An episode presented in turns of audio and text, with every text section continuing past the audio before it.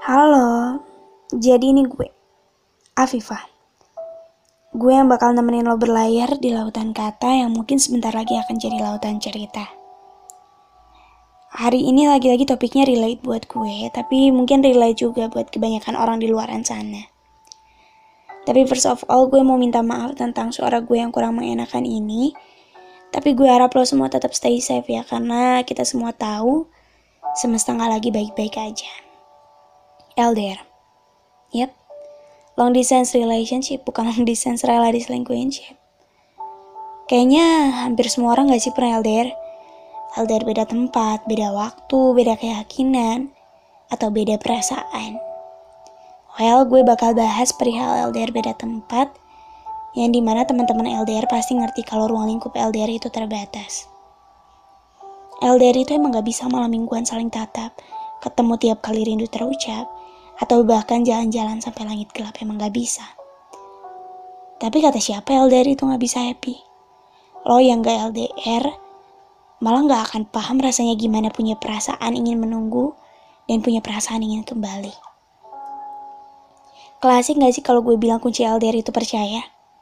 Karena mau LDR nggak LDR, gue rasa percaya itu keharusan ya buat semuanya. Tapi terserah lo mau setuju atau nggak setuju sama gue, it depends on you. Tapi menurut gue, LDR itu tiga. Sabar, komunikasi, dan tentu nyaman. Tiga hal ini biasa gue sebut dengan komitmen. Sabar itu kayak ya lo mesti sabar, dunia itu nggak berputar di sekitaran lo doang. Atau di sekitar pasangan lo doang, enggak. Lo mesti ngerti kalau selain lo yang punya kesibukan, dia juga punya.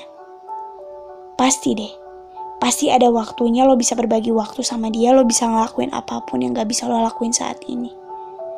Dan satu lagi yang penting, lo mesti ngerti kalau dalam hubungan jarak jauh ini, lo pasti bakal banyak banget nemuin kesalahpahaman. Solusinya apa?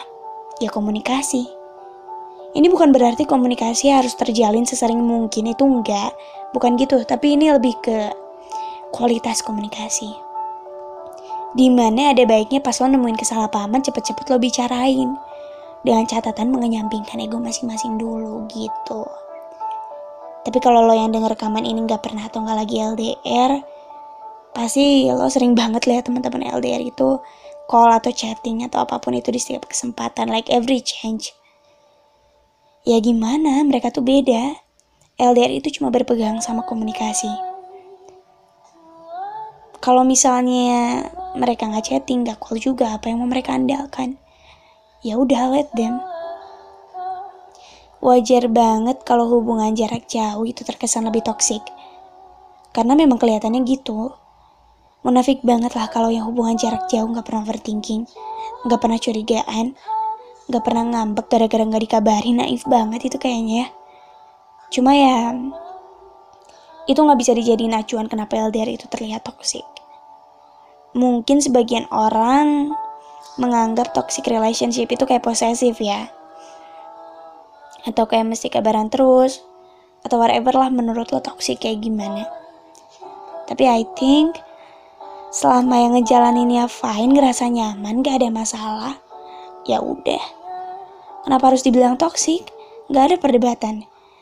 Barangkali itu tipe hubungan yang mereka mau. Tipe hubungan sehat menurut lo sama menurut mereka itu mungkin beda.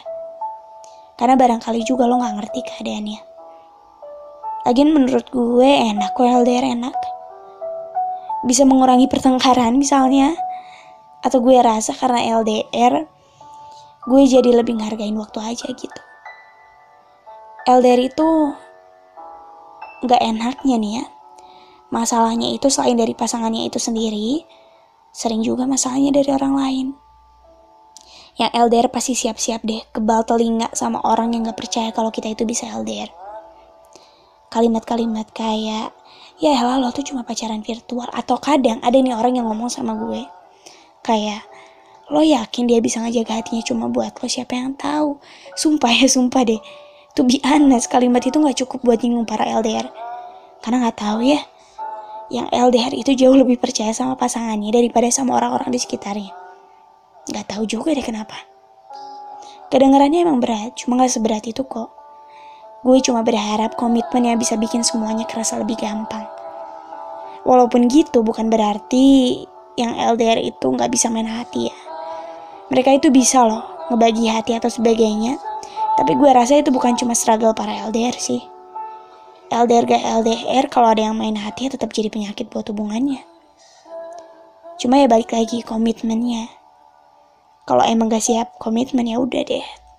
Gak usah ngejalanin hubungan. Baiknya lo sendiri aja dulu. Take your time sampai lo ngerti apa yang lo butuh. That's all. Satu lagi. Jangan lupa baca project terbaru gue Mahar Maramai Suara di platform Wattpad lagi ongoing. Tapi semoga bisa nemenin hari-hari lo. So peace out to everyone. Salam hangat dari gue, Afifah.